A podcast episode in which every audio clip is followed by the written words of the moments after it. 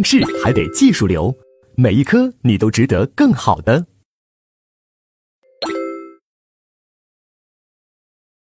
好，那接下来我们就看第二节不作为范的分类问题，也就从第二节到第三节，我们都要讲的是不作为范。那不作为范，它的这个分类，我们要先给大家整理一下。我们看一下三十五页，给大家来了一个图表。哎，那我们可以看到，首先行为可以分为作为和不作为。啊，那这个。作为和不作为怎么去区分呢？那作为我们给它定义就什么呢？就是你违反了刑法的一个禁止性规定，啊，你违反这样的一个规定，你这个行为就是作为。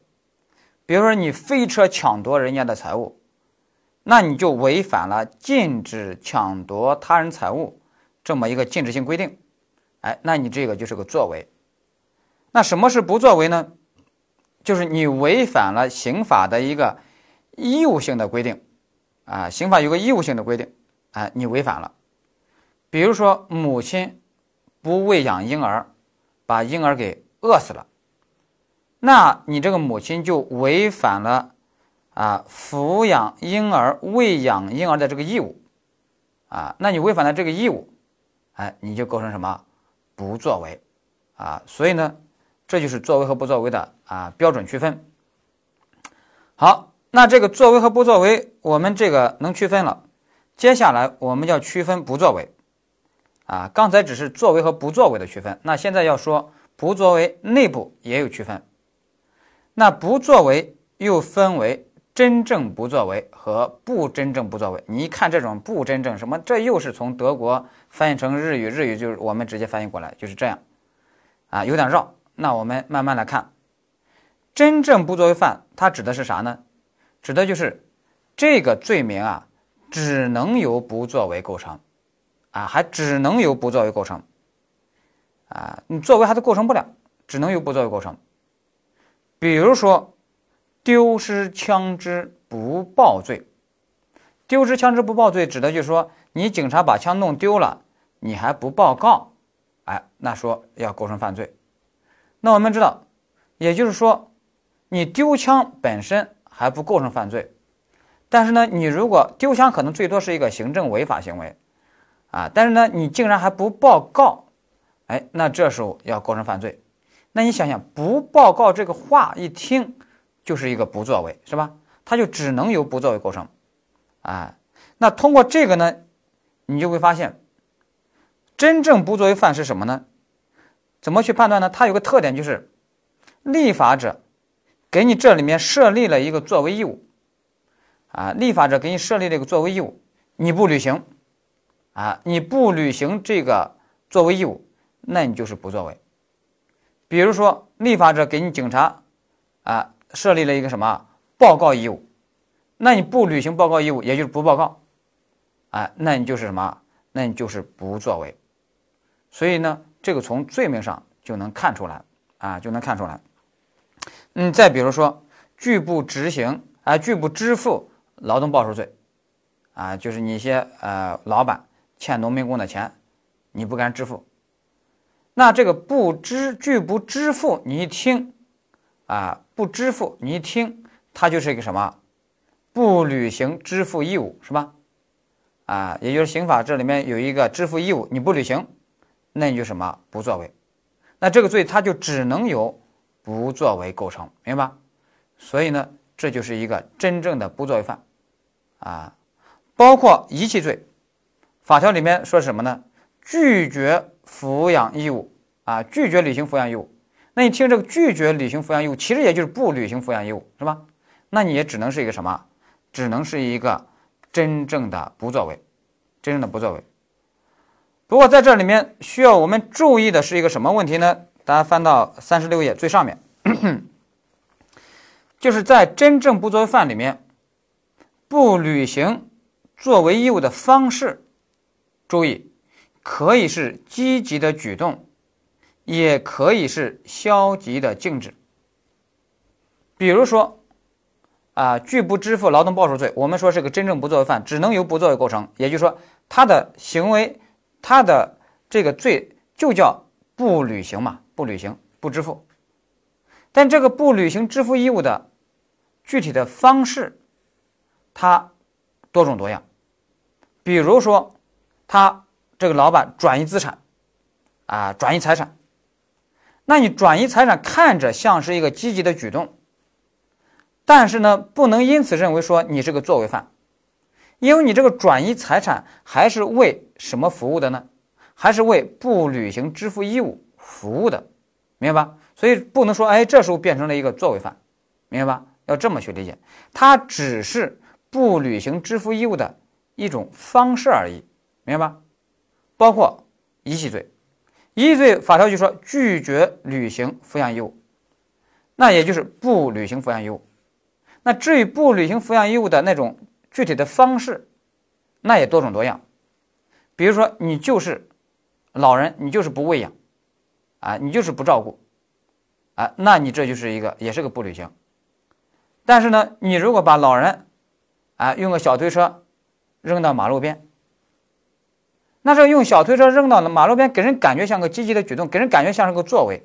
但是，你这个积极的举动还是为为谁服务呢？还是为一句话叫不履行抚养义务服务的？你只是不履行抚养义务的一个具体的一个表现方式而已。所以呢，还是一个什么不作为？还是个不作为，也就是说，不能因此说哦，这个啊小推车扔到马路边，哎，这是一个积极的举动哦，那这个罪是可以由作为构成，啊，不是的，他这个啊扔马路边这个方式虽然是个积极举动，但是他还是为不履行抚养义务服务的，他只是不履行抚养义务的一个表现形式而已，所以他还是一个什么？说到底还是一个不作为，明白吧？把这个呢要掌握好，好，这就是我们说的真正不作为犯。啊，真正不作犯法考试常考的，就是我们书上在三十五页最底下这几个。真正不作犯，呃，数量不多啊，常考的就这几个。我给他列了一共几个，就五个。啊，第一个丢失枪支不报罪，第二个遗弃罪，第三个拒不呃拒不支付劳动报酬罪，第四个拒绝提供间谍犯罪等等等啊犯罪证据罪，第五个拒不执行判决裁定罪啊，大概也就这几个。好了，接下来翻到三十六页，我们重点要看第二个，就是不真正不作为犯啊，这个概念就有点绕。你看，又是我说的，呃，翻自于呃翻自德国的。那他这是个啥意思呢？他这个意思是说，有这么一个罪名啊，他作为也能构成，不作为也能构成。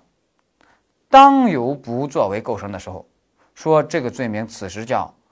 不真正不作为犯，他就这个意思。比如说，故意杀人罪，你拿刀把人给捅死了，这是一个作为的故意杀人。你母亲不喂养婴儿，把婴儿给饿死了，我们说你这是一个不作为的故意杀人。所以呢，我们就会发现，这个故意杀人罪，它是作为和不作为，的确是都能构成。啊，那在这里面呢，当有母亲不作为，啊，不喂养，把孩子弄死了，这时候，我们说这个啊，故意杀人罪就叫不真正的啊不作为犯，明白吧？它是这个意思。但是呢，麻烦在于什么呢？你比如说故意杀人，那你说这种故意杀人罪。它既有作为能构成，也有不作为能构成。那怎么区分它什么时候是作为构成的，什么时候是不作为构成的？啊，这里面呢，我书上给大家来了一个判断标准。我们看三十六页，我这里面举了 几个例子，我们一看啊就能够明白了。比如说，甲开车不慎撞伤了乙。啊，这是前提条件啊。接下来有三种可能情形。第一种可能情形是甲不救助乙，开车逃跑，乙因为没人救死了。啊，那你说他这个不救助乙逃跑，这肯定是一个什么不作为，是吧？这是个不作为。那接下来第二个是什么呢？是甲把乙运到一个山洞，啊，然后离开。乙呢也是没人救死了，哎，他这个是作为还是不作为？哎，我们就打问号了。哎，这个先放在这儿。我们看第三个，第三个什么？甲把乙扔到河里，把乙给淹死了。那么我们觉得这个绝对是一个什么作为的杀人了，是吧？这是个作为的杀人。那我们认为第一个就是你不救乙，你开车跑了，啊，你不履行救助义务，我们说你是不作为。而第三个，你把这个人扔到河里，啊，你不但不救他，还把他扔到河里淹死了，那么我们说你是作为的杀人。由此我们就能够提炼一个判断方法，就什么呢？首先我们判断你这里面有没有不作为。不作为就是什么？就是你有义务消除危险，你不消除；不作为就是你有义务消除危险，你不消除。你比如说第一种情况，你甲把人家乙开车撞成啊撞伤了，你现在有义务救乙，你现在不救跑了，那你就是一个不作为，是吧？那接下来什么是作为呢？作为就是首先第一。你积极的制造了一个危险，你积极的制造了一个危险，而且第二，你制造这个危险达到了一个通常性的危险的程度。啊，什么叫通常性危险程度？就是说这个危险一般来说能够直接导致死亡结果。那你比如说第三种情况就是这样，你把它。你不但不救，而且你把它扔到河里淹死了。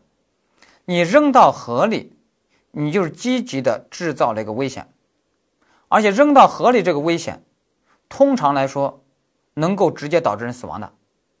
哎，那你这就是一个什么作为的杀人了，明白吧？是作为的杀人。好了，你如果把这个能理解的话，那我们来回过头来再看第二种情况，就是甲把乙运到一个山洞。然后离开，或者说有时候考试给你考的，甲把乙藏到一个路边的草丛中，然后离开。那你说这个属于作为还是不作为？那你就想，他首先肯定是个不作为，他肯定是没履行作为义务，是吧？他首先肯定是个不作为了，就是没救人嘛。现在问题是，他能不能够得着作为这个程度？那我们说要要求是作为的话。要求积极的制造这个危险，而且这个危险的程度一般来说通常会直接弄死人的。那我们想一想，把人藏在一个草丛中，啊，把人放到一个山洞，这样的行为本身会不会直接导致人死亡呀？啊，我们说不会的，不会的。所以他这时候还达不到作为杀人的程度。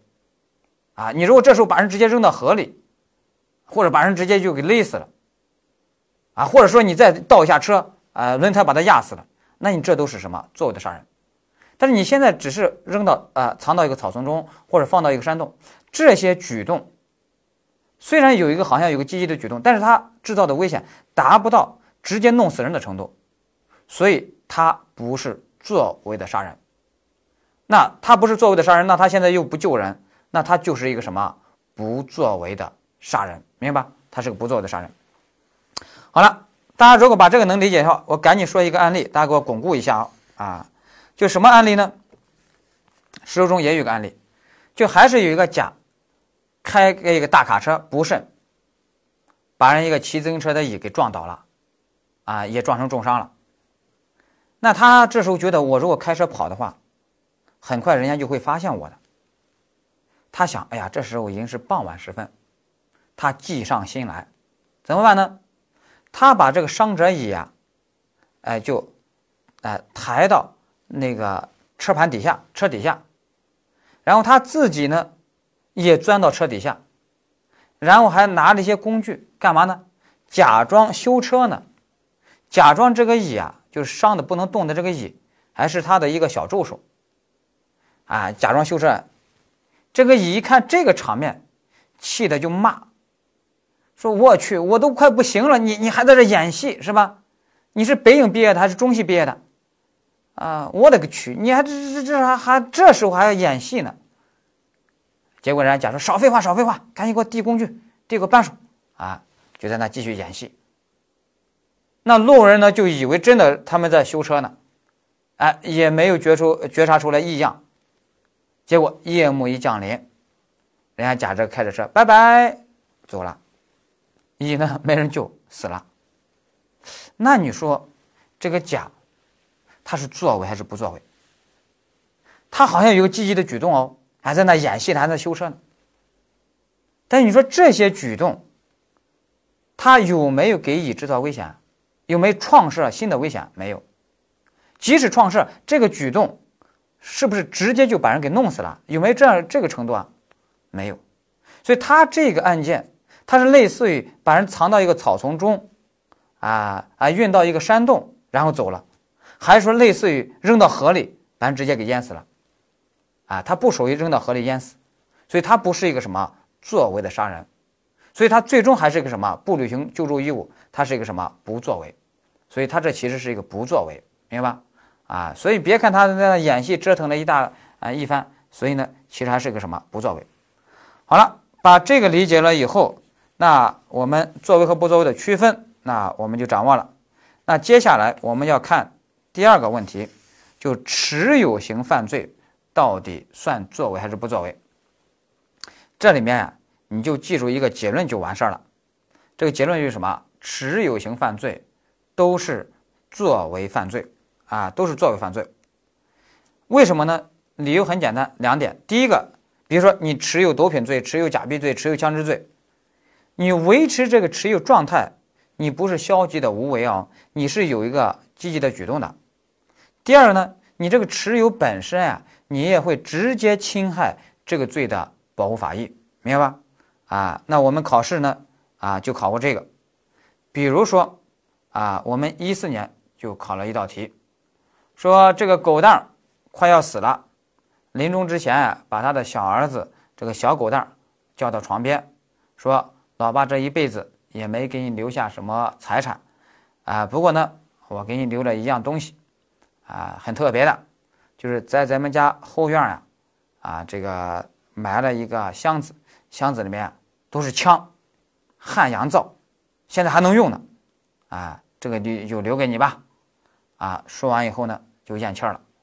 那这个小狗蛋儿他心想：嘿呦，我老爸平时还是个军火商呀，然后就啊挖开一看，还真是枪，但他觉得这种枪啊太老了，太旧了，啊不值钱，看不上，啊，所以根本他就没挖出来，因为小狗蛋儿人家有远大理想。啊，人家要当电影里面那个《战争之王》里面那种国际军火走私商，啊，人家就是立志要当什么尼古拉斯狗蛋二世，是吧？啊，尼古拉斯狗蛋二世，所以呢，人家就没看上，人家也就没管这个事儿，啊，就把它呃没挖出来，就放在那。那这道题就问，那这个小狗蛋，它构不构成非法持有枪支罪？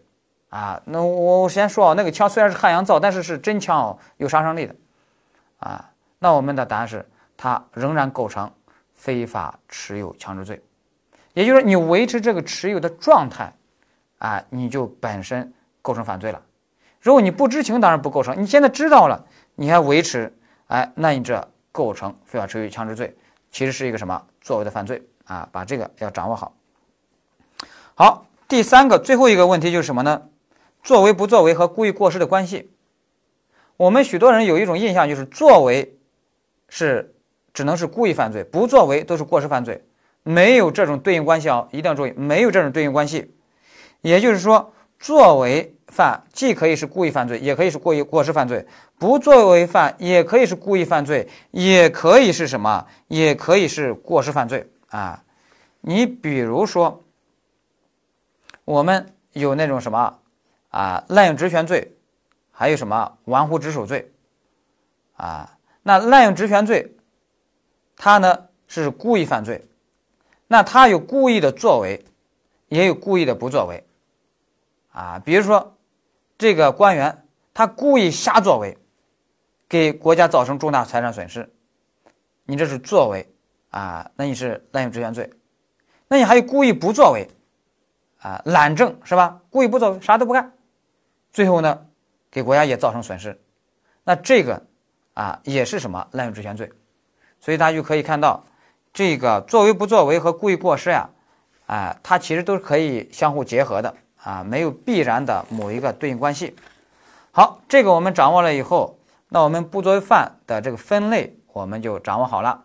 那接下来我们就要看第三节不作为犯的成立条件。